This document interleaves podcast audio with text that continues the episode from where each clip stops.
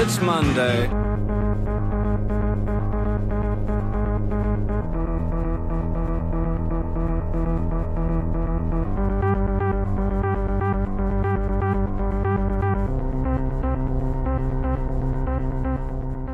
Welcome to South London Hardcore. I'm Jack McEnroy. This is Steve Walsh. Hello. And today we're inducting another person into our South London Hardcore Hall of Fame. Today's inductee joins the father of computing, Charles Babbage, uh, pioneer of electromagnetism, Michael Faraday, and silent film genius, Charlie Chaplin. And this man deserves his place among them, maybe even at the top, Steve. Is Ziggy Stardust, the thin white duke, the man who sold the world, the man who fell to earth, Halloween Jack. It's David Bowie. What value would there be in a South London Hall of Fame without David Bowie? When I was thinking about putting him into Hall of Fame, I visualised it. It's basically at the moment for me, and this is nothing against computers or uh, electromagnetism. I'm a big fan and everyday user of both. but I would say Bowie and Chaplin. Do you know what I mean? Because in terms of and and it's easy to sort of like draw comparisons between the two. They're cultural innovators. They're massively influential. They're household names. You know, doing research for both shows, when you're googling things, you put in Charlie, and it's like, "Do you mean Chaplin?" Yeah, I do. you put in David, it's like Bowie. Yeah, you're like, yeah, that's right. Because you know the world knows these. These are, and they are. They're, they're you know similarly again. They are uh, men who were born in South London but now belong to the world. don't they? They're global figures. They're they're part of humanity. It doesn't matter where you go in the world. If you show someone a picture of Charlie Chaplin, they know it's Charlie Chaplin. If you say to someone David Bowie, Aladdin Sane. What's the um, plural of Colossus? let's say Colossi, Yeah, they are that. In the week that he got rickrolled by Morrissey, you know, we're looking to redress the balance. Did you see that? Yeah. it was remarkable. wasn't? I mean, yeah, for people unaware of the story, uh, Morrissey is re-releasing Last International Playboys. last of the famous. Yeah, you know that, Steve. I- I'm aware of it. International Playboys. What was the cover image for the original? Uh, I don't know. I think it was the Krays. Was it? I think it was Krays, yeah, some sort of criminal. Um, oh, um, it, no, it might have been um, one of the Great Train Wars, it might have been Ronnie Biggs. But anyway, um, yeah, for the reissue, um, apparently Morrissey has got a previously unpublished and unseen photograph of him and David Bowie together. So he said that's going to be the cover art, and Bowie went, no, it's not. I'm not letting you let that be the cover art. Is it because of all his kind of xenophobic comments and? Well, it's an interesting one because going into this, we'll be talking about uh, Tony Visconti a lot, whose career not pretty much been defined, but a, a large part of it has been devoted to working with David Bowie and a significant part working with Morrissey, Yeah. and still works with both of them now, as far as I understand. So it could be that sort of awkward thing where, you know, Yeah. he comes into the studio and Bowie's like. Uh, all right, Tony. Yeah, right. Dexy's in it. Where, where, where you? Where you been? Just, just, just up the road. Yeah, yeah. See, see anyone? out there? you know, just just people. What Milling. you, what are you talking about?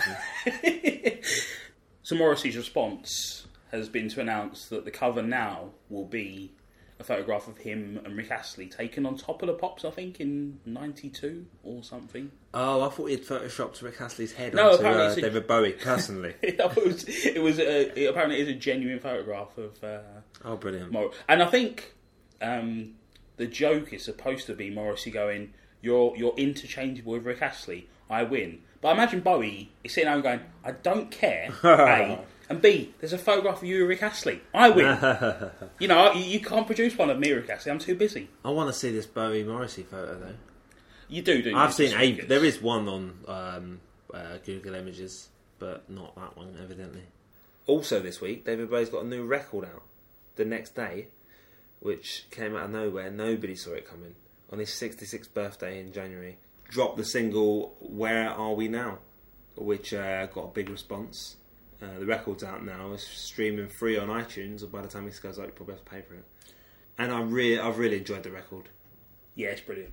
Yeah, really good in it. Yeah, I mean, you know, We'll have to talk about it um, at the end of the next Bowie episode because strictly chronological. you know I'm a big chronological guy, Steve. Yeah. You know I don't want to be jumping ahead, but it's, uh, You know, it's well time- worth listening to. Time won't change us, and we can't change time. It's tracing it as the lines, but There will be three David Bowie episodes, right? Four if we can ever get him on the show. You last For when we get him on the show. Yeah, exactly. Today's takes us up to the Berlin trilogy, so it's uh, his early life and the seventies. Part two will be 1980 to the present day, uh, which we'll do in maybe a month or so. Um, there's a David Bowie exhibition at the V&A coming up from the 23rd of March to the 11th of August. So at some point in that time, we'll go talk about that, talk about 1980, 1980 to the present day, and then a third episode will be David Bowie in film or on film. In Maybe- films, on film. Maybe we have to do two. My working title for today's episode was uh, David Bowie, 1967 to 1979, from Brixton to Bromley to Berlin. Yeah, that's great. Nice, isn't it? Very good. Scans. So our story begins on the 8th of January. I thought you were about to go into the Bewlay Brothers for a second. If you do the strings. um, the 8th of January 1947. oh, Elvis's 12th birthday. Elvis's 12th birthday. A great quote from Bowie where uh, he admits, he says, uh, I was stupid enough at one point in my life to believe that was significant. Wow. yeah. um, yeah, Elvis is 12. David Jones is zero. He's what, six or seven when he moves to Bromley? Yeah, and they live in a, a series of different houses um, in Bromley. Yeah, but before that, he's uh, yeah, uh, first six, seven years in Brixton, around near the skate park, isn't it? Yeah, yeah. Uh, went to Stockwell Infant School for a couple of years. And yeah, it's just a kind of. Uh, I mean, I don't know what you expect from these things. A bit like with Bob Hope's house when we went there. Yeah, yeah. It's, you like you get there and you're like, it's just a normal house. Like, how could something so wonderful come from it? There's a great quote from Bowie as well that you found, didn't you? Where uh, Yeah, I got a book out at the Minute Library. With Bowie, you know, like you say, Steve, he belongs to the world, or probably more accurately, the universe. Um, you know, he's just so he's kind of uh, otherworldly. You know, he kind of plays up on that as well. But yeah, I've- so but I opened this book, um, and on the first page there's a quote from Bowie. Uh, he says, "I left Brixton when I was still quite young, but that was enough to be affected by it. It left strong images in my mind. I thought, oh, brilliant! You know, this is all very legit. You know."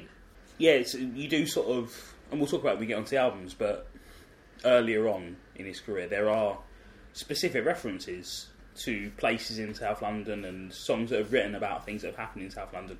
And obviously, as he develops as a musician and travels the world and records in different places, there are fewer references to the place itself. But it's nice that even as you know an accomplished musician and a grown man, he recognises where he comes from, talks about the Mm. influence it has on him. He's not a great student, but at school does excel um, in the arts. An art O level is the only qualification he takes from school. He's not seen as a particularly strong musician. His choir master um, reports that he has uh, an unremarkable voice. Hmm. He's playing saxophone as well at that point, isn't he? Yeah, and it's while studying music at school that a massively important things happen. It probably doesn't feel important at the time, but it's one of these odd little synchronicities and coincidences that just happen in the world. Um, he signs up for a, a music course. It's more of an arts course, a sort of creative course, but music's a huge part of it. And the teacher is Owen Frampton, Yeah, Peter Frampton's. dad. And at the time, Owen Frampton says to Bowie, "My son Peter plays music. You two should jam together." And they don't, but they do in the seventies when Peter Frampton joins uh, Bowie's touring band. So they sort of reconciled these two boys who could have hung out in Bromley end up working together um, on some of the largest uh, gigs ever performed. Bowie leaves school, gets a job, an ad- advertising agency, um, doing various menial duties and occasional creative things, but sees music very much as his future. Joins a succession of sort of blues and folk bands, um, none of which have any sort of remarkable success. Some great names though. Um, the Comrades with a K, King Bees, the Manish Boys with one N, so it's not that Manish Boys, like it's um, a Muddy Water song, isn't it? um, the Lower Third, the Buzz, and the Riot Squad. all bands that Bowie performs with, as uh, David Jones. Of course, that's the important thing. And uh, for a little while, uh, Davy J tries to just like uh, pop it up a little bit, but makes a break from that to change his performing name to David Bowie, Not Bowie. not Bowie. Why do people keep saying David Bowie? I think there was a, a rumor that it was to to rhyme with "wow." He was advised by a record company No, it's executive. like Bowie, like a Bowie name. Exactly, yeah. But the, I think the rumor was that a record executive said, "Oh, it should sound like wow, so it should be Bowie." Yeah, David Jones dropped. David Jones even dropped that name because of Davy Jones from the Monkees, didn't Yeah, it's a bit of confusion, wasn't there? he? Yeah, there's uh, my dad's friend was in a band um, called The Calling, right? Not the band The Calling did that song. If I could, then I would. You know, 25 years later. but his name was Alan Price. Oh right. His name still is Alan Price. uh, it's not Alan Price and the Monkees, so he changed it to like I think his mother's maiden name. Alan Price, the animals, What did I say? monkeys. Monkeys but monkeys again. are animals, so I could, I could, uh, as soon as you said it, I was like, I've worked out exactly what's happened in your brain. Now. But they only released one seven, which is great though. It's called uh, House Empty Days. it's a double A song called Empty Days, right? It's South London related. It's fine, yeah. It's Okay. from like um, Bethlehem Road in Camberwell. Uh, Empty Days, and I can't remember the name on the other side uh, of the other song. Was. It's like a kind of like late seventies kind of new wave, I suppose. Okay, But really good, man. That's Brilliant. good. Get on YouTube, isn't it? yeah, Someone lend me a USB turntable. I'll be fine. There's that famous clip that you always see from a show called Tonight, a BBC show. David Jones, president of the Society for the Prevention of Cruelty to Long-Haired Men, which I was a member of for about five or six years. but you know, he's on there just talking about you know sometimes they call us Nancy boys and stuff, and it's all kind of part of this thing with Bowie, where in those you know in his kind of teens, uh, he was just kind of fame hungry, wasn't he?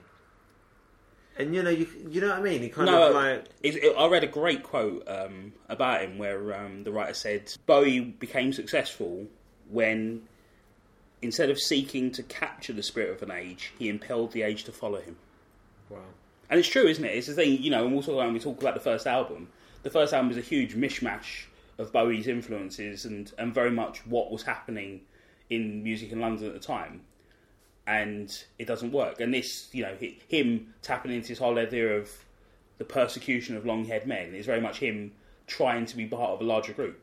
So David Bowie makes his debut as an album star in 1967 with a self titled album that is essentially a, a hodgepodge of his influences at the time. Um, there's elements of vaudeville musical in there. There's skiffle moments. There's things that sound like sort of Tommy Steele and uh, Lonnie Donegan. Um, what did you think of it? I grew up with Bowie, but I didn't really know about this record uh, until uh, kind of fairly recently. I think it's that it's the sort of thing where people, a lot of people won't know any tracks off it. They sort of won't recognise the cover. Yeah, it's not really acknowledged, is it? No, and I think rightly so. I would ne- I would never put it on for. Um, I'd never listen to it, you know, for pleasure. Um, uh, it's yeah, like you say, it's derivative. You know, there's a lot of humour on it, which is a problem. I quite enjoyed it. Yeah, musical, you know, vaudeville. Yeah, this is the thing. I mean, there's a, a quote from. Well, first of all, there's a quote from a music critic where it's described as the vinyl equivalent of a mad woman in the attic, which uh, has got to be quite intriguing, isn't it? Um, and there's a quote from Bowie at the time where he says, uh, "I didn't know if I were to be Max Miller or Elvis Presley." Yeah, it is a mishmash, but I quite like it. Well, I didn't really feel it was a mishmash. I just thought it was rubbish. Okay. You know, like it's a load of like silly singing, isn't it? The, yeah, the vocals and the lyrics were my least favourite part of it, but uh, I thought musically uh, it was good fun. Did you listen to the track uh, "Please, Mr. Gravedigger"? It's the last track on the album. Opens uh, with the lines: "There's a little churchyard just along the way. Used to be Lambeth's finest array of tombstones."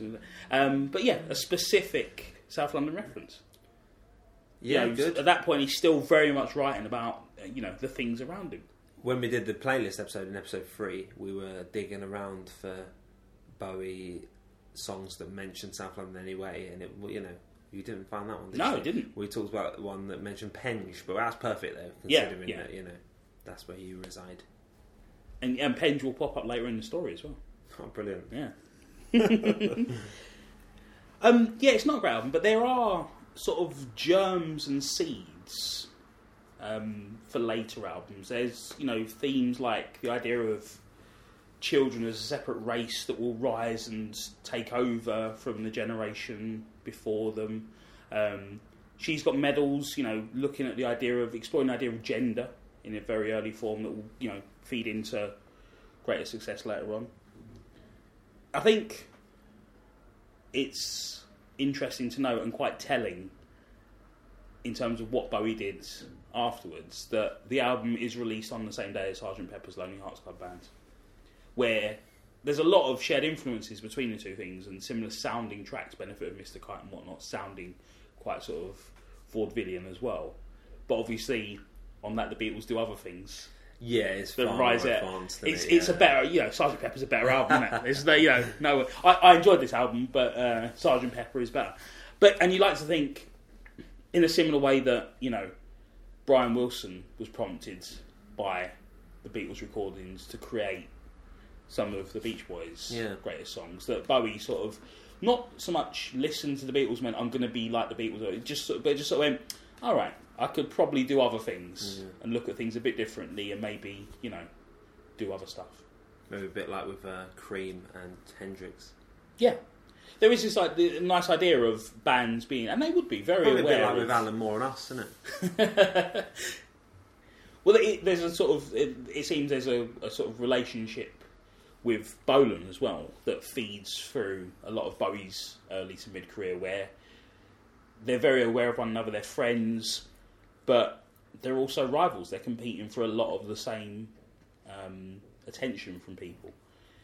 From what you understand and what you read about it, Bowie is a lot more pleasant in terms of how he deals with the situation. Bolan's invited to play on records and uh, he's very sort of uh, friendly towards him.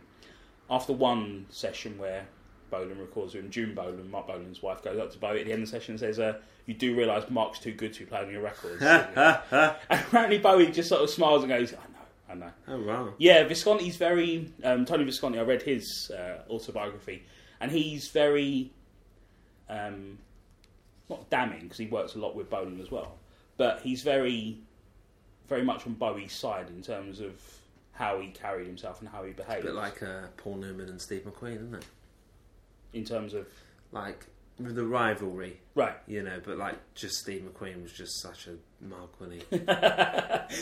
and it's interesting because like you read it and you think, well, Visconti, you know, works with Bowie now, and obviously Bolan's passed on, so you know it could be useful for him. It's more politic for him to back Bowie in this, just in terms of you know he's still his mate. But in the book as well, um, he's very damning of Paul McCartney and hugely supportive of John Lennon. Um, Oh, right. So he's, he's he's clearly not him just backing who's around. He's, he's he, he does play favourites, but it seems to be based purely on his direct experience with people. He tells a great story where um, he meets Lennon at one point with Bowie, and uh, just starts moaning to Lennon about how McCartney failed to credit him for some string arrangements in an album. And Lennon says, um, "Yeah, I was going to ring Paul tomorrow. Sort of. Uh, this is after the, the split when they're just really not talking at all." And Lennon was like, yeah, "I was going to ring Paul tomorrow. See what he's up to." But you just reminded me how terrible he is. Who was born first, Rolan Bolan or Zowie Bowie? I don't know. Yeah, that's a good point, actually, isn't it? Yeah. Again, the parallels between the two. Uh, Before I came out today, I was watching Bowie doing Heroes live on the Marc Bolan's TV show, and there's a lot of in the comment section on YouTube, which is a cesspit. but there's a lot of uh, you know people sort of just uh, pointing out the fact that Bowie's like, you know, he's he's sort of standing there begrudgingly. It seems he's kind of very lethargic. Uh, Some people saying that's kind of the point of you know that he's. Uh, that's an artistic choice. Whereas Right. others are saying he weren't interested in doing Marc Bolan's TV show.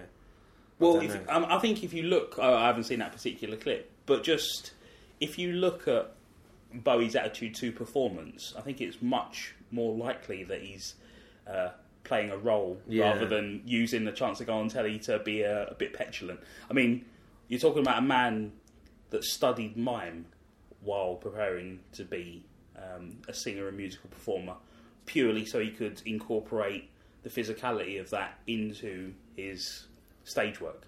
So I think it's very unlikely that he'd take the opportunity to communicate with body language, just sort of go, I'm not too keen on Marc Bolan.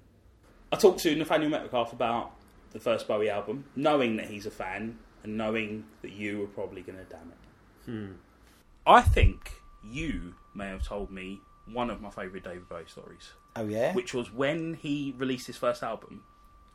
He was heavily influenced by one of your Newley. favourites, yeah, Anthony Newley. Yeah. Now, jump in whenever you, you. I'm saying something that sounds familiar to you. Okay. David Bowie sent a complimentary copy of the album to Anthony Newley. You've never heard this story. I didn't hear it from you. Hang on. I, I, I sort of vaguely know this story. You, you you start and I'll see if I can finish. David Bowie loved Anthony Newley, recorded his first album with obviously huge Newley influences in there. Um, sends a complimentary copy to Anthony Newley, who's furious and just tells everyone that will listen that David Bowie is essentially stealing his living. I'm sure that must be a thing that I've read, but it's one of these things I've probably read it and forgotten about it. Right. I know at the same time that when he released his kind of pre kind of space oddity stuff, I remember that I know that that was reviewed in NME, I think, or Melody Maker by Syd Barrett, Right. who hated it. Oh, really? And uh, it sounds again, well yeah. Syd Barrett. Yeah, oh, again. because of. Oh, okay. And it's yeah. another thing that I think upset Bowie at the time. So I think Right. all these things where he, he'd often reach out to people, and they would often like just. Max Miller's just throwing stuff at him, and he, was- I think it was this. There's, a, I've read a transcript of it. It's probably online somewhere, which is the review that Syd Barrett was kind of yawning and like, "Oh, this again. We've all heard this." uh, it may well have been of like Laughing Gnome, but essentially, I like Laughing Gnome. I think that's a good record. Well, the thing is, I before working here had never I'd heard of Anthony Newley, but I'd never heard any Anthony Newley. And if you work at Gosh for any amount of time, particularly when uh, it was the the Crowley Metcalf axis, Yeah, if if Anthony Newley was from South London, I'd imagine there'd be a special on. I'd imagine. that he's that he's, that he's from Hackney. That's how I got into Anthony Newley via Bowie Right. Okay. because um, because you'd read all these things about how all the early Bowie stuff's terrible. Sounds Yeah. like Anthony Newley, terrible. And so I sort of bought into this Yeah. Yeah. until like It occurred to me that I was going, I like this. Yeah. So if I like this, then I probably like Anthony Newley. So I kind of went backwards and went went and find Newley stuff. I think that that pre what's now Bowie or the the Deram label stuff Yeah. he was doing. Yeah. I really do think that's completely underrated. I think it's. I agree think with you completely. Absolutely brilliant. I went in to listen to that album, sort of bracing myself. I was like, "This is going to be horrible. It's going to be awful. It's going to really, you know." And you listen to go, "This is great. This is so much fun." The stuff that's actually also there's some of it that's like, which I think people they'll never be able to get their head around because because uh, you know essentially the Beatles changed the way you hear music now, and uh, you know that that that pre sort of Beatles pop music is is sort of overwritten completely. I think. Yeah, if you want to go and see uh, Nat Metcalf at Nat Metcalf on Twitter, you find all his dates and stuff where he does his stand-up comedy. Yeah, he's he's is he very good. Is he? Um, a touch of the Stewart Lees about him. Not my words, the words of chortle.com. And they know about comedy. So, no, he's great. I've seen him uh, a few times. Really good stuff. His second record, Space Oddity, is the David Bowie we know and love in it. To an extent, yeah. The album's originally known as David Bowie, you know, second Which I think shows how, how badly received the first album Yeah, was. yeah, yeah. It's like, reset, we'll, reset. we'll call it David Bowie. Wasn't there an album called David Bowie? No, definitely not. And there's an American title which I've forgotten: "Man of Words, Man of Music." Is it? Yeah. Call Which it, is appalling, call, isn't it? call it Space Oddity, please. Yeah. You know, you're tapping into single and it's a great name for something. One of his most famous tracks in it, "Ground Control" to Major Tom. Yep, Major Tom. The, you know, sometimes seen as the first time he played with Persona. The idea of him performing as uh, Major Tom, What? What about the little gnome? laughing though. but but, much- but I imagine, but I imagine as a gnome, it's not going to be particularly large. So you're right. You're right. um, also significant, um, the first album of many that he'll record at Trident Studios um, in St Anne's Court. Also, the first album that he records with Tony Visconti. Visconti doesn't record the whole album though.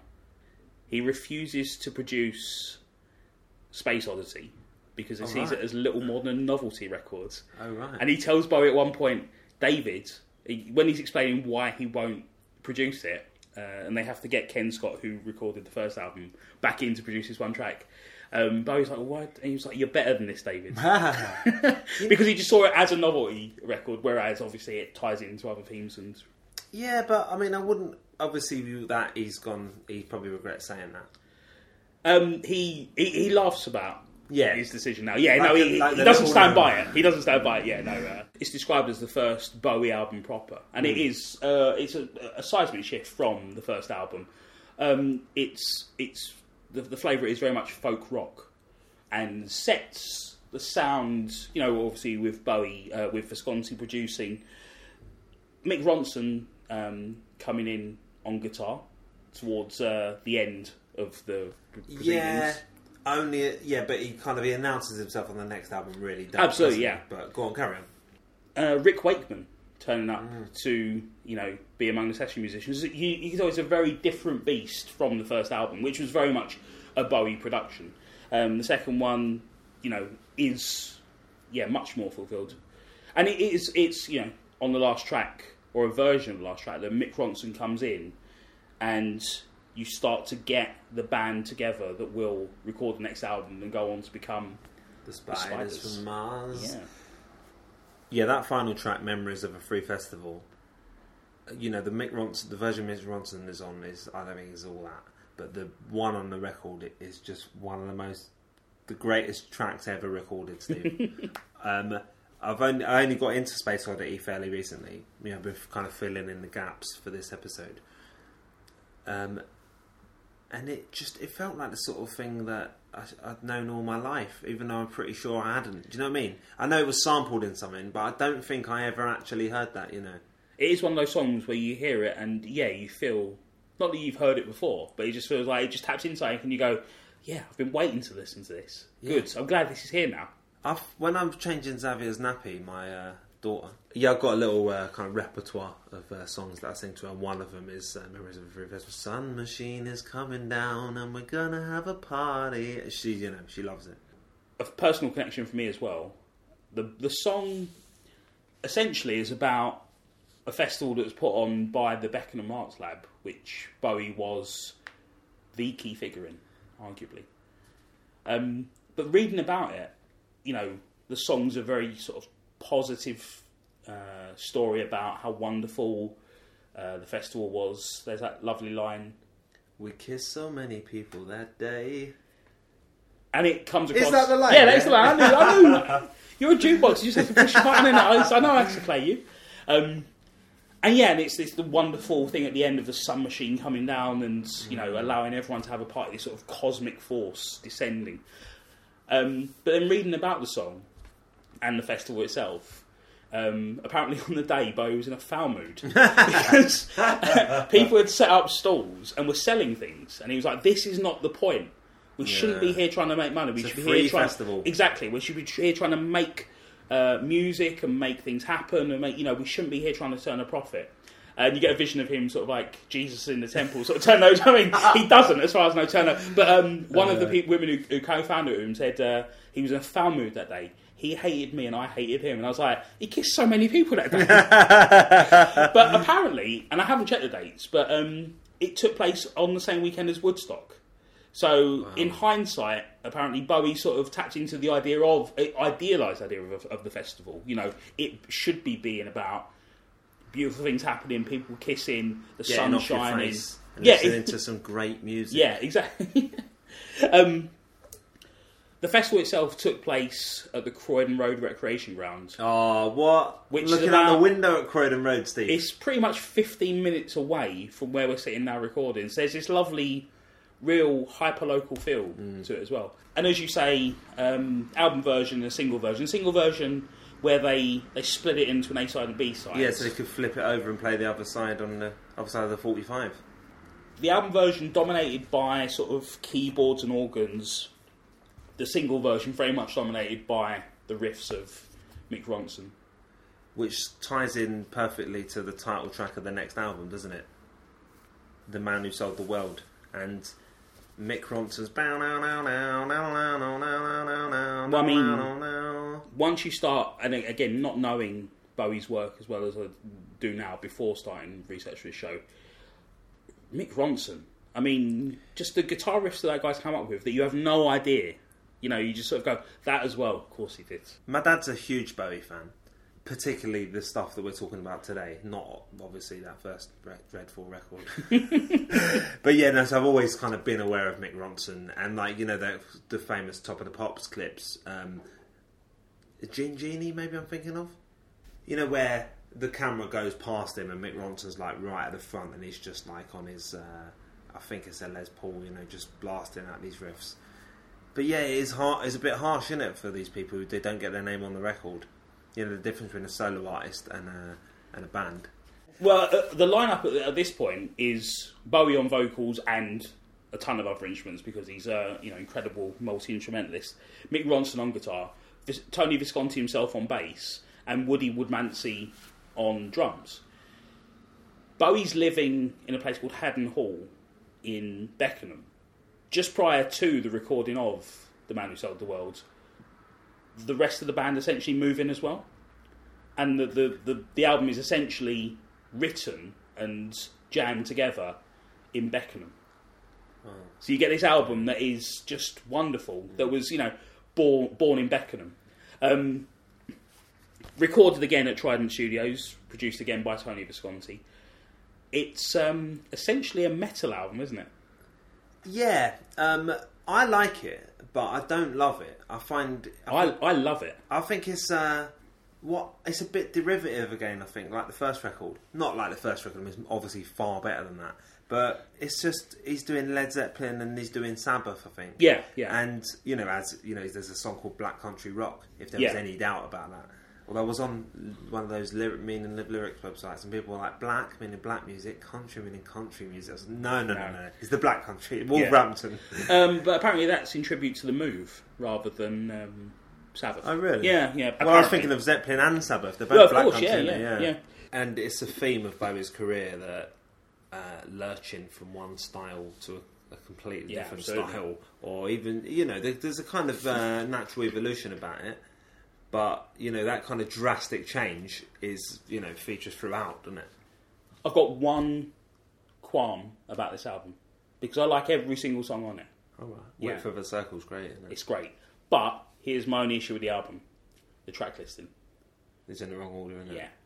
There's no way you should open with Width of a Circle. It's eight minutes long. Yeah, yeah. It's brilliant. There's you Should no. open with Man Who Sold the World, I think, really. No. I've, it's alright. I've worked it all out. I've worked out the perfect track listing for the man who sold the world. Are you going to read it out now, or should people go to southlondonhardcore.com and you've uh, reordered all of Bowie's albums into the correct order? There, I've got I've got other issues later on. There's a couple of things later on I'll change. Basically, as far as I can tell, it's a concept album about a man who wants to change the world. He looks at the world, finds it wanting, comes up with solutions. They don't work. He's doomed. So if it opens with the Superman, it's basically this guy looking at history and looking at human history and how human history has been pushed by people who have excelled. That's his beginning point. He's going to do that. Black Country Rock is almost him surveying the world and sort of like finding out what he needs to fix. He sees running gun blues. He sees warfare. He sees people slaughtering one another.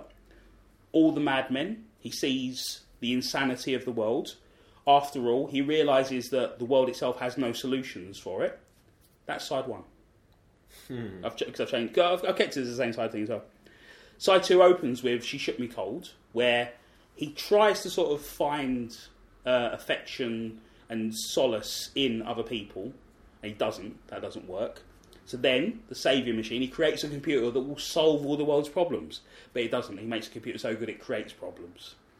Coming up to the man who sold the world, he realizes what he's done, confronts the failings of his efforts, ends with the width of a circle, where basically he is doomed and dragged down into hell by facing up to what he's done.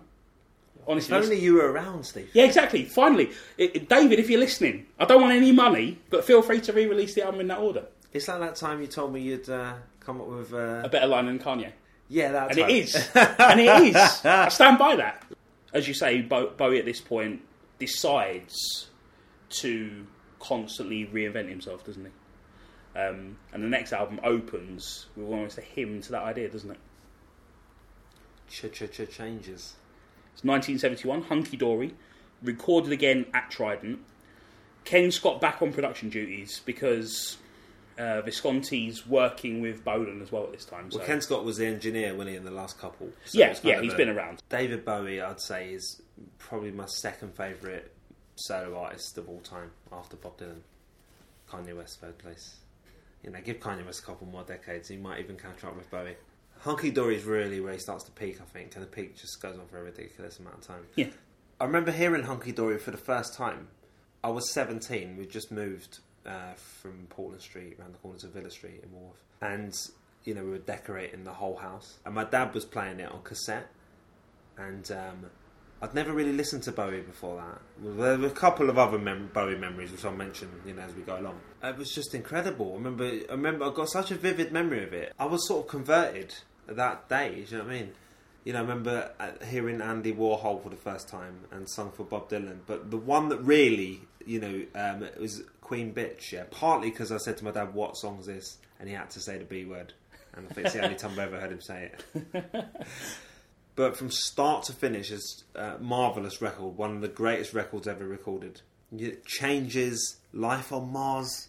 You know, you pretty things, the Bewlay Brothers, those songs I just named. you know, life on Mars, Steve.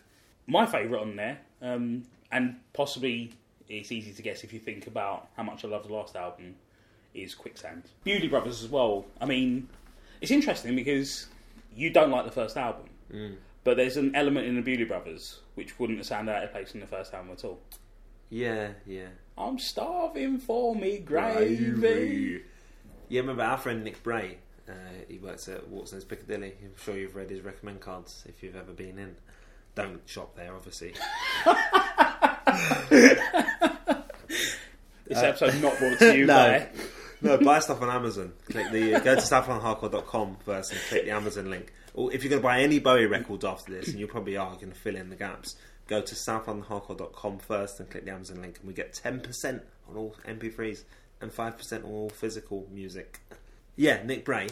Um, I'm sort of I can't remember. I mentioned to him one day that I was listening to Hunky Dory on the way, and he was like, "Oh, Bewlay Brothers," and it, I was like, "Oh right, interesting that that was his standout track, but that's yours as well." Yeah, well, yeah, definitely. Not that- well, I mean, you can't pick a standout, they're all Quicksand incredible. or the Bewlay Brothers. As much as I love Hunky Dory, Steve, my favourite Bowie record is the next one. The Rise and Fall of Ziggy Stardust and Spiders from Mars. The first real concept album, you know, because your one was just you made that up, didn't you? Very much so, yeah. I decided David Bowie didn't have enough concept albums or personas. and what a concept as well. What if a pop star was an alien and a god? Do you know the influence or the, where he got the idea from? Jimi Hendrix. No, go on, what is it? Uh, Vince Taylor. Do you know Vince Taylor? No.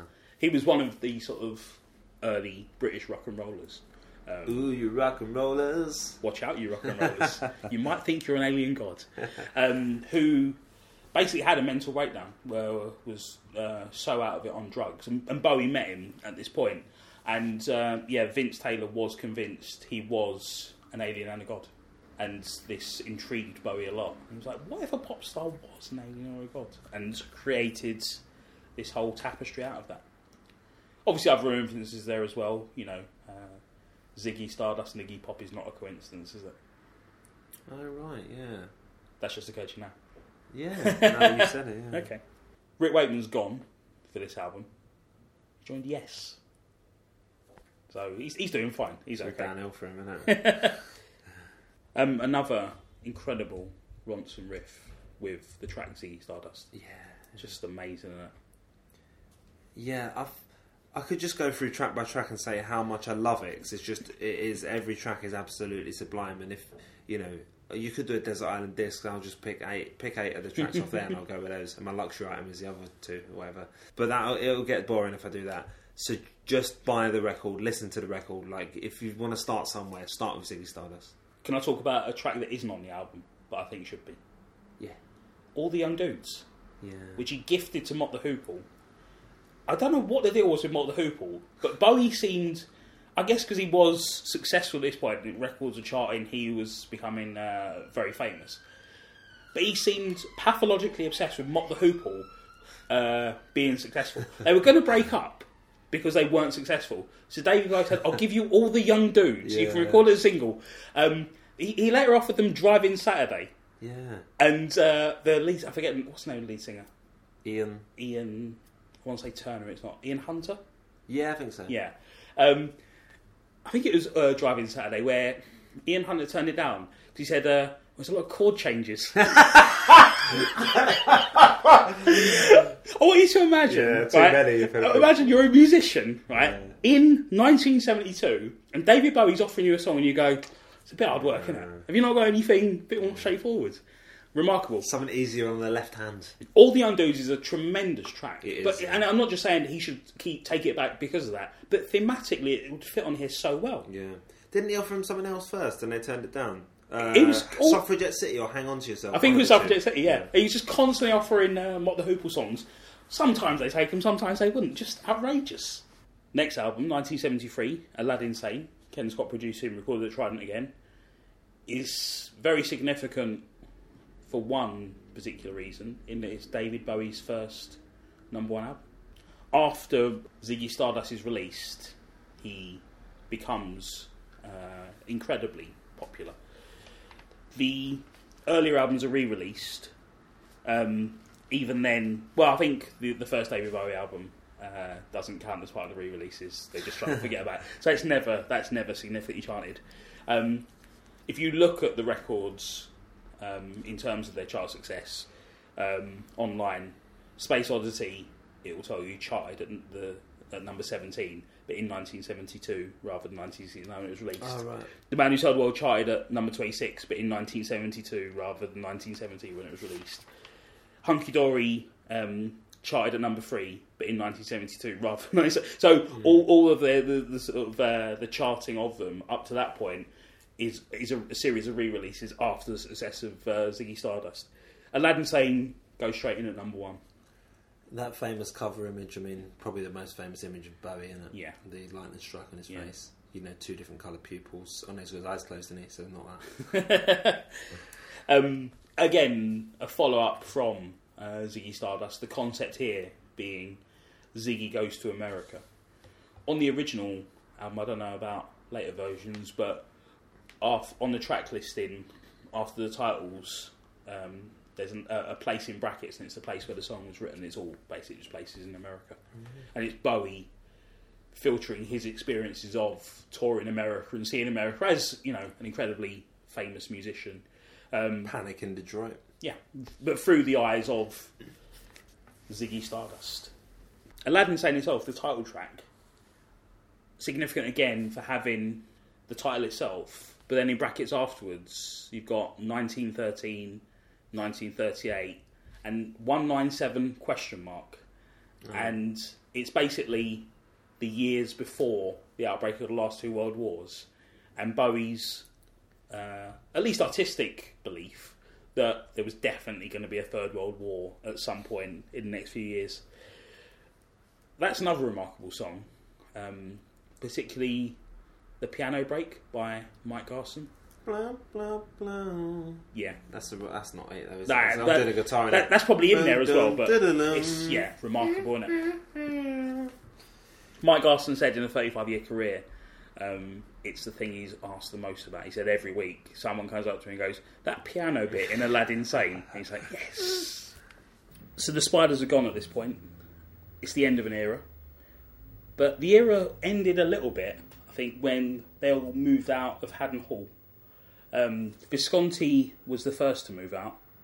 Um, and he talks about in his book about he's living with his girlfriend at the time. So the idea of living with the other bandmates and their partners just got a bit too much. And I was I was quite sad because I like the idea of all these people just living down the road from me. Uh, and Visconti goes, "Yeah, Were you thinking they were still there? Turning this funny back against you. I was Just my popping window, Bowie's. over my window, just listen out so I can hear a little jam going on. Um, there's a lovely bit where Visconti goes, uh, "Yeah, I knew it was time to leave Beckenham, so I moved to Penge." wow. Uh, and apparently, when he does this, uh, Bowie christens him and his girlfriend the Penguins because uh, they live in Penge. So, you know, wordplay. It's what Bowie's all about, isn't it? We'll have to gloss over pin-ups because we ain't got much time. It's brilliant though. Pinups. It's a covers album uh, of. Well, the idea was it was going to be London groups from '64 to '67, or the London scene, I should say. Uh, it said it's a Kinks cover, Pink Floyd, The Who, and I bought it in a thrift shop in New York um, for a couple of quid. Again, having never heard of it, uh, it's just because it's all covers. Uh, it was supposed to be a there was supposed to be a, a follow up one called Bowieing Out, which was all American stuff. But my favourite thing on there is uh, a bonus track, so it don't really count. It only came out when the CD came out, and it's not even from the same sessions. But he does um, Springsteen's "Growing Up." You know, when they said "Sit down," I stood up. Ooh, growing up. So that's great pinups, but Again, uh, hit number one. oh right, Yeah, same year as Aladdin Sane, so this is right at the, the sort of peak of his uh, commercial Mania, success. Yeah, very much so. And one year later, um, another album that goes straight into number one, Diamond Dogs. one of my other vivid Bowie memories as a child. Well, I'd say child. I was probably about thirteen because I would have been into music at that point. Um, my dad played the uh, vinyl, uh, the opening track of uh, Diamond Dogs, which is Bowie's kind of spoken introduction. You know, with treated voice and you know music behind it. You know, and in the death as the last few corpses lay rotting in the slimy thoroughfare. You know, the fleas the size of rats. That's when rats the size of cats um, which is haunting and uh, really sets a scene. And you you know you've got this vinyl gatefold vinyl where David, David Bowie's on the cover lying down, and you flip it open, and the rest of his body is a dog's body. Do you know what I mean? Yeah, it's yeah, like yeah. quite vivid. It's incredible. And it, I think it put me off Bowie a bit. I got into music about the age of 13. Before that, I was not interested in any way. And I got heavily into like the Beatles and the Stones and Hendrix and the Jam and a load of other things. And Bowie would have been perfect, but I think probably hearing that just made me made me feel it was a bit impenetrable.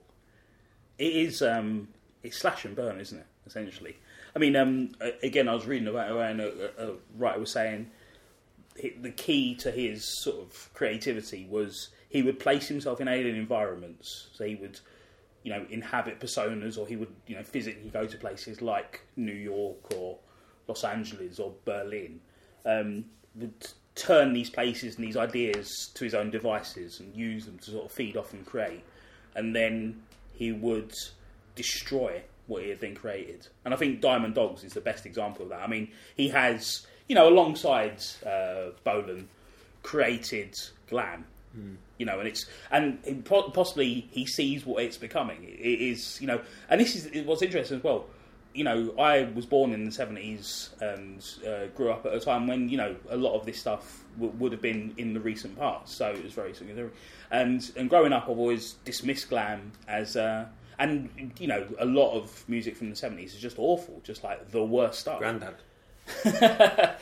But you sort of look back at it now and you go, all right, there were sort of glam elements that were fantastic and phenomenal. And, you know, Bowie is obviously a huge part of that. But it's almost like it's 74. It had Bowie sees what's coming. This and ain't rock and roll. This is genocide. Exactly, yeah. He's like, you, you guys do what you're going to do. I'm, and it's not even the case of he stops doing it. Um, he creates this apocalypse, essentially, doesn't he? He creates this apocalyptic world where, and you know, again, uh, the spiders are gone. You know, uh, a lot of the album apparently are built off of Mick Ronson's arrangements, but you know they don't actually play on the album. Um, and it is seen as almost a punk album. It sort of sets the template for a lot of ideas that people will explore in punk. The idea of destruction and mayhem and the descriptions of the characters that he puts into the songs. It feels like he's describing Sid Vicious, who's going to come along in a few years' time. It's you know, it's a remarkable, a remarkable end of an era and a sort of prescient view of what was to come. I wasn't really expecting to get much from it. I don't really know why. Maybe because again that opening track, uh, which is great, but it's not really. It's not a song you would listen to. Do you know what I mean? I found I've been listening to Diamond Dogs probably more than anything over the last month. Really, Yeah, absolutely love it. In a uh, the next few records, he does this thing where you know tracks go into other tracks and then come back again. Yeah. and this is like kind of the first time he does it with Sweet Thing and is it the Candidate? Candidate, yeah. and Big Brother and uh, Chant of the Ever Circling Skeletal Family. And it, yeah, like you say, it's dark and uh, Well, he had plans Yeah, to do a, a, a rock opera of, of uh, Yeah, it's very 1984, didn't he? And there, and there are a couple of songs there. We Are the Dead, you know. Yeah, Rebel yeah. Rebels on it, which is obviously another one of his big tracks. Yeah. But that seems well out of place to me. Yeah, no, don't definitely. fit yeah, at yeah. all, I No, think. absolutely. So Bowie's trashed the whole glam persona. Moves on to I don't know if this phrase is specific to him. It's a great Plastic phrase. Soul. Yeah, Yeah, it would apply, I think, to uh, a similar, in some ways, artist, Kevin Rowland. of Dancing with yeah, it's true, isn't it? Yeah, yeah. You know. Although I don't know, I don't think. I think with Kevin Rowlands, uh, he'd think of it as like very visceral soul. He he wouldn't. Do you know what I mean? Bowie- Yeah, yeah, Bowie- yeah. With Bowie again, it's persona. It's him sort of exploring the idea of it, whereas Rowlands would, would consider himself to be inhabiting it completely. I, I'd imagine that. We, we haven't spoken to either of these gentlemen. Let's make that very clear. But you know the thing with um, Kevin Rowland, constant reinvention. Doesn't constant, you know, it's not it's Mm. Yeah. not as prolific as Bowie. No, no. obviously. There's a lot of parallels there, isn't there? Yeah, you know terms the in the fashion element Yeah, as well. You know, absolutely. you know the outfits that go with these reinventions. But yeah, the outfits, Steve, with Young Americans, huge trousers. Yeah. Well, it's a zoot suit, pretty much, isn't it? Mm. It's uh, yeah, it's a phenomenal look, and you know, I am a huge fan of, uh, you know, bands like Dexys and whatnot who do change up every so often. You know, we'll just like, you know, um, and with the Fall similarly, where, uh, you know, John Peel said about him thing about the Fall. Um, it's always different. It's always the same. You know, you listen to full records, but they're always playing with new sounds.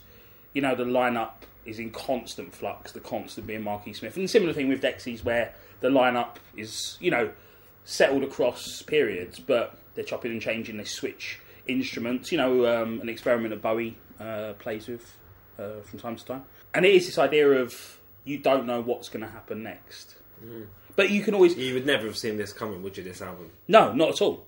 But that's what's great about it, isn't it? And the fact that he can do it, and it is, he's also he's very canny, and we'll come on to this later on as well in terms of collaborators, you know, and also very good at spotting uh, talent. You know, he's doing Mott the Hoople?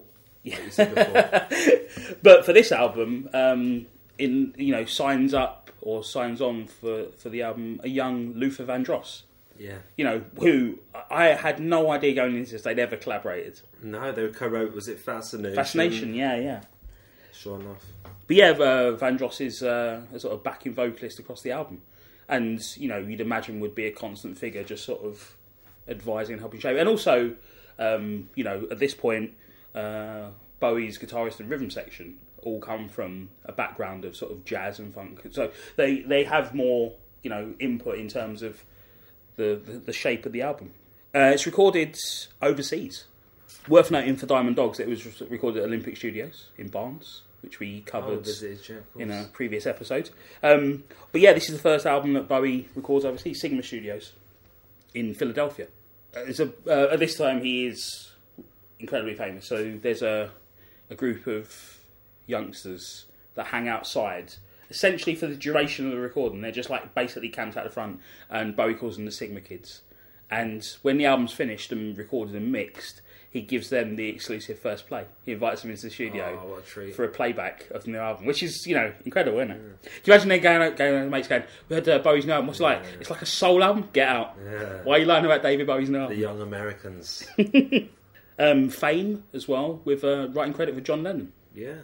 Well, John Lennon's on the album as well, isn't he? Yeah, Does yeah. backing vocals on the Across the Universe cover. Yeah, a cover that John Lennon described as better than the original. I don't agree, but I mean John Lennon It's probably knows better and than me, I doesn't put, he? I listened when I was listening to Young Americans in its entirety for the first time. So I'd listened to the title track, you know, many times. Yeah, I didn't realise the Across the Universe cover was coming. It really knocked me over. Yeah, I mean, but I love. Remember the first time hearing the Beatles version Yeah, and being just completely bowled over by that as well.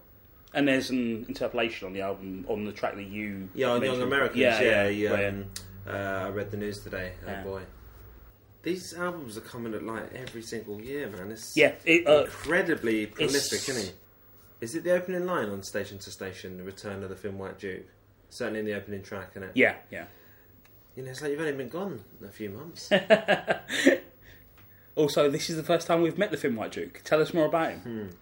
He's alarmingly thin at this point as well, isn't he? Yeah, this is Bowie pretty much at his lowest point. I mean, this this album's recorded in Los Angeles, and uh, Bowie is on the record as saying, "I know that I spent time in Los Angeles because I've read about it." He has no recollection of it whatsoever, or you know, very patchy. He was just eating red and green peppers, wasn't he? Apparently. Yeah, drinking milk, uh, copious amounts of cocaine, um, uh, an alarming. You know, he's always, always had an interest in the occult and a fascination with certain aspects of Nietzschean philosophy, but at this point, it's become an alarming obsession with Nazism and the Third Reich. Not in uh, racist terms, it is this idea that's you know prevalent throughout all the albums up to this point of the Nietzschean Superman, um, Crowley, and the idea of self determinism and power. You know, a fascination with orders such as the Golden Dawn, which gets referenced a lot. Yeah, but at this point, he's he's also um, just come off the filming um, The Man Who Fell to Earth. Yeah, which uh, gives the record its cover, and the next record, which we'll come to. Yeah. Yeah, the opening track is 10 minutes, and just to reiterate and clarify my point from The Man Who Sold the World, I have no problem with. I, I, I personally think of a Circle should be at the end of the album for aesthetic reasons. Station Station as a 10 minute track on the opening of the album is brilliant. Yeah, well, it's perfectly Oh, decided. yeah. just a wonderful, wonderful track. TVC one five. That's a song about uh, a dream Iggy Pop had that his girlfriend would get eaten by a television.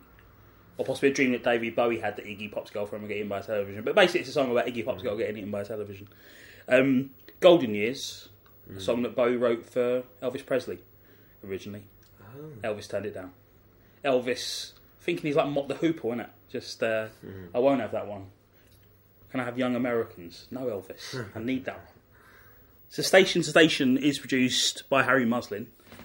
Visconti takes a break uh, to work with Thin Lizzy.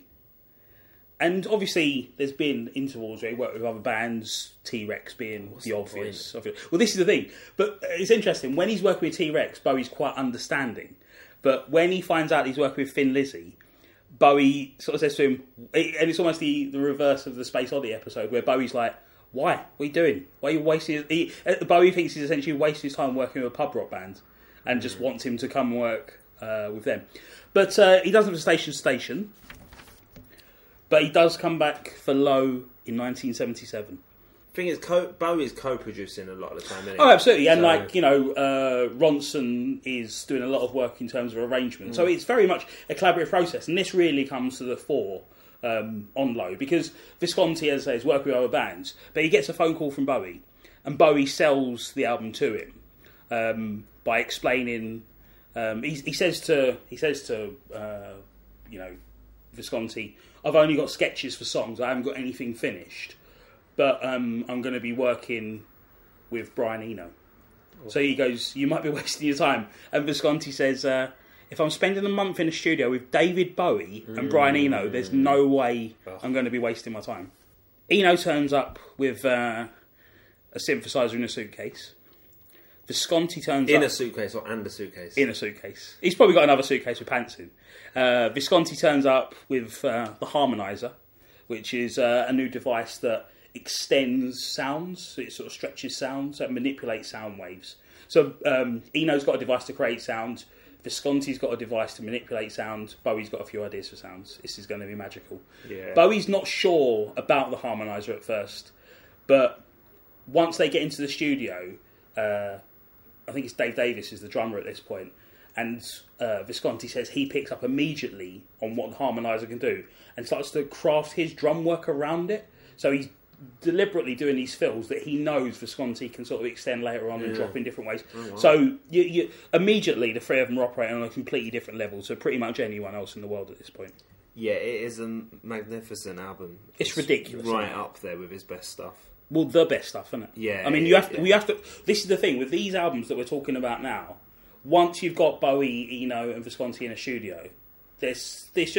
You know, it, it's going to sound ridiculous. It's not going to sound ridiculous. People will be outraged, but you're talking George Martin and the Beatles at this point. You, I think you are. Honestly, I genuinely think. Yeah, I'm not disagreeing. Low is but- fantastic. Yeah, yeah. There, but there's such innovation, isn't there? What's your favourite track of it? My favourite track on it is Warsaw. Oh yeah. Yeah, I love that. Bowie said that side two was an observation in musical terms of my reaction to seeing the Eastern Bloc. Do you My- know why the cover has the photograph it has on it? Uh, no. It's a visual pun um, because it's his face in profile. So the actual album title is Low Profile. Oh right. Yeah, It's go. one of the greatest covers of all Oh. time. It's such a beautiful photograph. Yeah. The orange is just so li- alive. Yeah. Like it's one another just one of those ones. I took um, like I'm not no stranger to just taking photographs holding a record. Yeah. You know, I've done it many times. But I've got a photo just holding low because I was like, yeah, I need a photo holding this. this just, I want I want to be connected to this record. My favourite rec- uh, song on it is "Be My Wife," though. when I heard Be My, and this was another one which I'd never heard uh, until going into this um, show. My first thought, and the thought that stayed with me, is that Blur owe David Bowie a lot of money in it. Do you not think it's it's a lot of sort of like uh, modern life is rubbish, Yeah, Park yeah, Life it Blur, yeah, yeah, riff wise vocal performance? I was like, wow, this is half of Blur's songs. This is remarkable. It's great. Hmm. They did great. um, in the NME or Melody Maker. I think the NME actually. They did an issue once that came with a CD called Under the Influence, and it was all the kind of current bands, which I guess it must have been about some point between '98 and 2003. I can't remember when exactly, but they interviewed everyone who they would regularly cover, and they all sort of named their influences, and they put it in order. And David Bowie was at the top. oh yeah, yeah, So you know, correct. I've lived all over the world. I've left every place. It's great, isn't it? But yeah, the instrumental stuff on there. I mean, as much as I love Bowie's voice, um, I could just, I think I could just loop those instrumentals forever. Just listen to them. It's just remarkable. Yeah, people stuff. don't necessarily think of him as a, a musical artist. I don't think. No, I and mean, yet- you know, people who maybe don't know, There's, he's like Prince. You know what I mean? Just give the guy. but much better. now here's musicologist and recent guest Stephen Graham. Okay, so I'm going to talk about um, David Bowie's Low.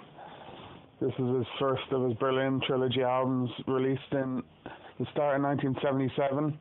And so, firstly, I guess it's a really interesting album for me because it's it was very much the key to Bowie for me. Um, when I was about 16, 17, I'd discovered the Beatles and lots of other wonderful music, but Bowie was a little bit behind. I always saw him as a sort of confusing figure. He was a bit of a dilettante, it seemed to me. All his uh, different personae in the 70s um, I found interesting and fascinating, but I didn't know, I could, couldn't get a handle on it.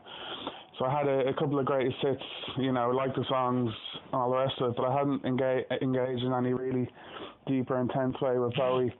So when I got low, possibly the first actual album proper I owned from Bowie, I suddenly found a key um, into him as an artist. I realised that um, it was a case of a kind of a use your illusion type thing where you sort of embrace the, the superficiality and transience of all these different uh, personae. So in Low, he had become this alien figure borrowed from Man Who Fell to Earth. Um, using synths, using really up to date technology, um, using Eno, using ambient music, using all these different uh, signifiers and references, which are completely separated this this album from Bowie's earlier career um, in glam rock and plastic soul and all these other genres. And I realised with Low that it's the case with Bowie that other notions of sort of authenticity, where an artist would be working in one particular music style throughout their career, didn't really hold. You had to embrace the illusion, use the illusion, use the sort of mask, uh, whatever mask was in play at any one time. And that was really the key to Bowie for me. I realised that with any one album, you needed to treat the Bowie as a new sort of Bowie-ness in, in terms of a new sort of character and a new sort of uh, musical frame of reference. So so that was that. I loved I loved the album in a more basic sense. The first half of it is consists, as people often say, of songs or sort of song fragments. The second half is more ambient. Um, it doesn't quite hold in practice because the first track is an instrumental, even if it is much more uh, upbeat and uh, poppy than the those instrumentals on the latter half of the album. Um, I think what's very interesting, apart from the whole sort of uh, proto new wave sound in the first half and these really, really uh, effective atmospheric uh, pop songs in that first half, is the second half, which is, as I said, filled with more sort of ambient tracks. Um, the, the album, if anything, should be credited to David Bowie and Brian Eno, such was Eno's influence on the composition and production and um, sort of arrangement of those tracks. Um, one in particular seems interesting to me, uh, Warsaw, or Warsaw, I guess, in more straightforward pronunciation. But um, this is a sort of a six and a half minute track which shifts from three or four minutes of um, ambient uh, synth sound, so using the uh, EMS Electronic Music Studio in England, the pioneering music studios, using their um, A synth, so not the VCS3, which is um, which Kraftwerk made famous and lots of other uh, people in the 70s. It's the sort of more small, it's the smaller one, the more portable synth, the uh, A, which Eno came up with the opening three minutes of atmospherics on. Um, Bowie came in and added his his vocals to the latter half of the track. These very very strange, eerie, um, almost Bulgarian folk vocals, um, which are vocable, so they're wordless. Um, they seem to fit the mood of the track very very well. Um, but they seem to be drawn strangely on Bulgarian folk music. Now, if you place this alongside, um, I don't know, uh, Jean Genie from a couple of years earlier, you'll see how Bowie very much um, he sort of capitalized on a um, a sort of a floating, a floating, um, floating sense of musical identity. Uh, he, suddenly he's operating in an ambient folk, Bulgarian folk um, zone that was completely separate to anything he'd done before. Um, people often talk about Low as a drawing very much on minimalist composers in the 70s like Philip Glass and so on. But actually I think the, the, the influence runs the other way um, at least in some interesting ways. So, so the track I'm talking about, Warsaw, um, this clearly influenced uh, Glass's music, uh, trilogy, so the Koyaanisqatsi, Poina Scazzi, and so on, uh, in the 80s. The the films done by Ron Fricke and the others that Glass soundtracked. Um, using these kinds of very distinctive vocals that Bowie um, introduces into this track, Warsaw, so that's an interesting line of influence. Uh, Phil Glass also wrote uh, Low Symphony and Hero Symphony later on. Um, symphonies explicitly based on those two albums, two of the three Berlin trilogy albums. Um, so that line of influence doesn't go from high to low, as it were. It goes both high, low, low, high, um, any which way but loose, basically. Um, one other interesting I just want to talk about is its very potent sense of futurity. So this this is the idea that with with the introduction of all these new um, analog synthesizers um, and digital effects processors like the Eventide harmonizer that the producer Tony Visconti used to get that very distinctive drum sound on the album, um, with the introduction of all these very interesting new technologies, uh, you find that they they suggested to um, modern ears and still do in an interesting way um, a, a very sort of vivid sense of um, future possibilities. So a very vivid sense glimpsed world that you'd find in um, Philip K. Dick or um, Isaac Asimov or other science fiction writers and speculative fiction writers. These musical instruments seem to be calling from the future somehow. They seem to capture some very real and very uh, potent sense of the not now. Uh, sense of the beyond, and they actually still, I think, in a strange way, um, communicate that to, to our ears, even even in 2013 when technology has become much more sophisticated in a technical sense. These analog synths from the 70s, you'll hear in a lot of hauntological music and a lot of um, retro uh, electronica and so on that are trying to capture these lost futures. Um, these these instruments really, really, um, like I said, seem to channel something from the beyond into now, seem to channel something of futurity in the way that the best speculative fiction does. It presents a sort of a portal, not into necessarily the future that is to come, but into a kind of a um, into a kind of a suppressed or um, nested future in our own present. Um, so when you hear Low now, you don't hear an album that's 36 years old, 37 years old, um, trying to sound futuristic. You kind of a buried or nested future or a futurity um, in the way that the if you go back and read Philip K. Dick or something like that even though for example the man in the high castle set in the early 60s in an alternate in an alternate present at that time um, you don't get a sense that it's an alternate past you get a sense that it's it's some kind of um, crisscrossing temporal uh, uh, wormhole where it, it's almost your your sort of lost future. It's almost a kind of um, futuristic novel, even though it's set fifty something years ago. So that's that's the kind of power of Low. Um, it uses these very very interesting ways, explores very interesting musical styles that Bowie had um, not quite broached before, even though uh, the, the preceding album, Station to Station, contained hints of it. Um, and it laid the groundwork for two really super albums that followed, super, really great albums that followed Low Up, Heroes and Lodger. And then even uh, into his sort of a proto new romantic phase um, with, uh, with um, Scary Monster, Super Freaks. Uh, you can see the groundwork being laid on low here. So yeah, great album, two halves, wonderful. Mm, I've waffled. Bye.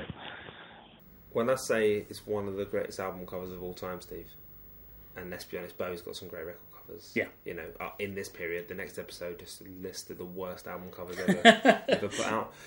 But Heroes may just top it. It is remarkable, isn't it? Jack's replicating the post, which uh, on a video, on audio podcast. Yeah, but Steve, you were meant to then do the Iggy Pop Idiot cover. You know that? No. You know, um, Iggy Pop. Uh, David Bowie produced Iggy Pop's album, The Idiot, uh, which has got um, the final track from Heroes, which I can't remember the name of now. Is basically the same track as um, It's, the um, first track on The Idiot. It's the same song. Um, it's the midnight. Secret Life of Arabia? Secret World of Arabia? Or whatever it's called. That's the last track on here. But the cover, yeah, so the cover is David Bowie pulling this kind of uh, mime uh, pose. yeah. And then the cover of The Idiot is also in black and white. I think it's the same font, and it's like, um, if you put them next to each other, it'd be um, Iggy Pop facing David Bowie doing a similar pose. oh, nice. Fantastic. And both uh, superb albums on there. Eno gets to stretch his legs even more, I think, in Heroes, doesn't he? Yeah, because um, yeah, uh, Eno's on Heroes as well, but uh, also uh, Iggy Pop's albums recorded in um, Berlin as well, which is why Yeah, Bowie yeah. gets working. And I think Well, I mean, Eno and Visconti get involved as Bowie, well. Basically, Yeah. he co-wrote all the songs. He, Yeah. he plays on it and stuff. And I think Visconti and Eno are involved as well. I think they all sort of basically. And um, Iggy Pop turns up on Heroes as well, doesn't he? Doing backing vocals. Yeah, uh, you got Robert Fripp on it as well. Uh, Yeah. marvelous addition. Well, this is the thing. The last, you know, as, as much as um, I've talked about my love for Mick Ronson, um, we need to mention Carlos Alomar, who's sort of Yeah. worked on the last few albums, and it's a different.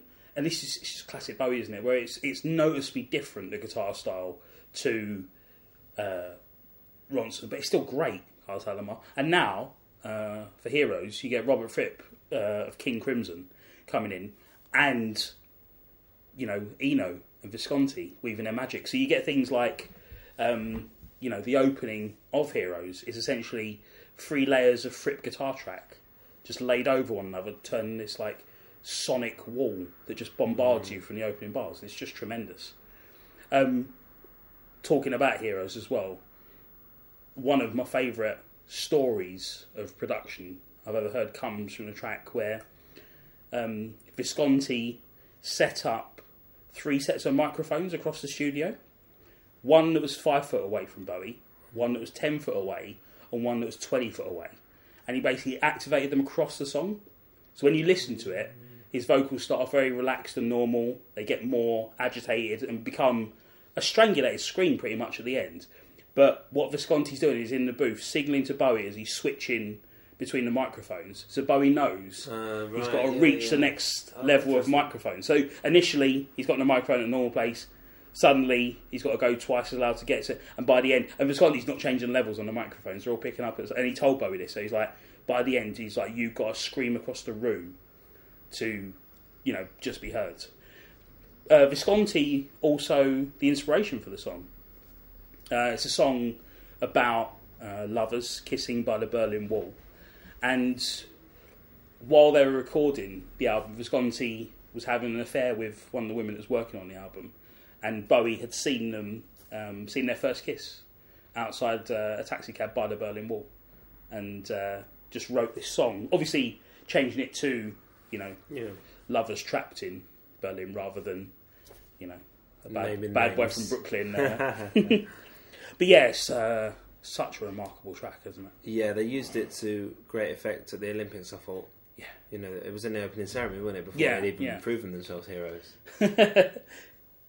Yeah, it's one of those songs where, um, you know, generally I despise adverts, and when things turn up in adverts, you feel they've been a bit spoilt. But it's one of those things where it's so good it can exist beyond these things. And it could turn up in an advert, and I'm like, show me your car, I don't mind, but let me just listen. Well, Sound and Vision. Um, Yeah, currently gonna- doing the rounds, Which we it? couldn't really go a whole episode without mentioning. Yeah. It is uh, a tremendous track.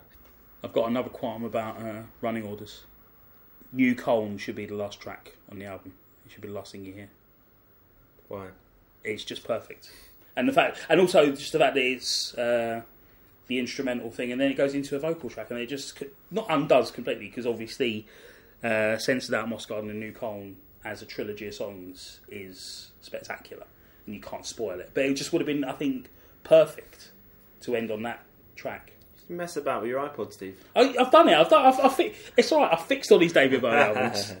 Um, this and uh, I feel bad talking about a track that isn't on the album when there's so many tracks on the albums we haven't talked about. But um, Abdulmajid, have you heard this? No. It's an instrumental track they recorded at the time that never made it on to Heroes, and I was like, put that on instead. You know, just end. The, it's such a great uh, track. He, he only, I think, he got ended up on a reissue at some point in the nineties, and uh, it gets its the name of the track from Iman, his wife's um, sur- surname. So you know, wouldn't have had that name in 1977, but yeah, No, he didn't marry her till 92, does he? no, no, yeah. Um, she's got a tattoo of a Bowie knife on her leg, apparently. She- nice. So the Berlin trilogy, Steve, is a bit of um, It's a misnomer, isn't it? it is the Lodger from 1979, which is the start of the bad cover era, the unofficial Bowie bad cover era. as it's known. Was recorded in Switzerland, was it, and somewhere else? Yeah, yeah, yeah. I mean, you uh, suggested that we could leave Lodger to the next section, and I, I, I could see your point. There's a two-year gap. So from '69 to '77, he's recorded ten albums. You've been getting at least an album a year. Some years, uh, two albums. Ridiculous. Spoiling us.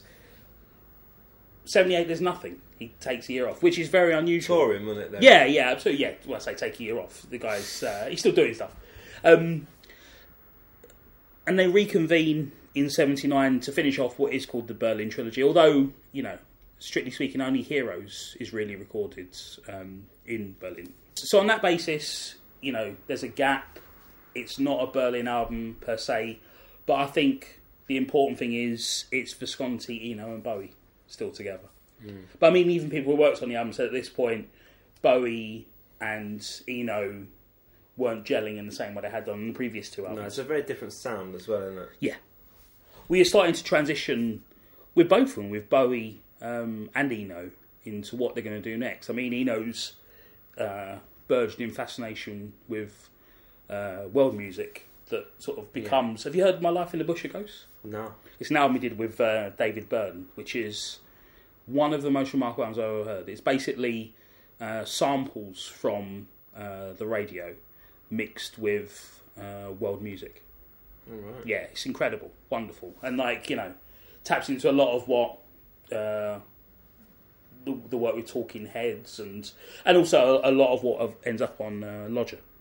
I've only listened to it a couple of times, so my thoughts on it at the moment are basically that it starts off with a couple of ropey tracks and then picks up a bit. But I'm open to that changing, to be honest. Yeah, they've they've signed up another um, guitarist with King Crimson links in uh, Adrian Belew, but Blue, blue, blue. but yeah, it's not. It is not as good as as Low or Heroes. Um, Why did you have to end it on a bum note, Steve? I said just cut off at Heroes, man. I think we've established before uh, up to this point that Bowie's done play good. Look, there's also there's some some decent stuff on here. Um, I really like Assassin and Red Sails. Yeah, Boys Keep Swinging, probably the most famous song from I the album. It's not very good. But, and this is the other thing about it that I probably didn't enjoy as much as the other two. No instrumentals. Although musically, I think it is still It's very tremendous. interesting. Yeah, There's a lot going on. It's fantastic. And this yeah. is one of the reasons why I'm reluctant to say much about it because of what it needs to grow. I. No, I stand by it in terms of instrumental stuff and musical stuff. It's just lyrically, they just sound a bit tired at this point. And you know, as, as you say, he didn't record in '78, but he did spend the year travelling the world. So you know, and th- there is a theme of travel and exploration within it, but yeah, Don't tell Eno and Bowie how to make records. how dare you? So there'll be loads of stuff on southlondonhardcore.com this week.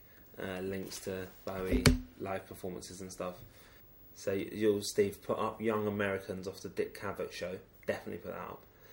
Put up do feel free to put up. Uh, Starman uh, from Top of the Pops. Yeah, we've all seen it. We put it up anyway. And uh, what was the other one I mentioned on the Marc Bolan show, Heroes. And then you're free to pick your own stuff as well. freestyle after that. yeah.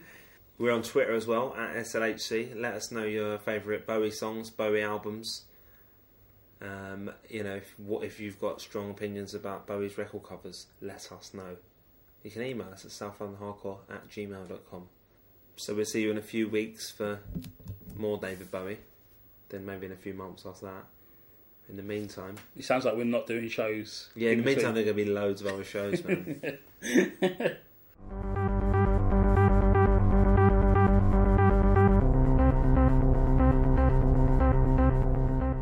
If you're going to buy stuff from Amazon anyway, which you definitely are, go to southlondonhardcore.com first and click the Amazon banner and even replace your Amazon link with the South London Hardcore Amazon link.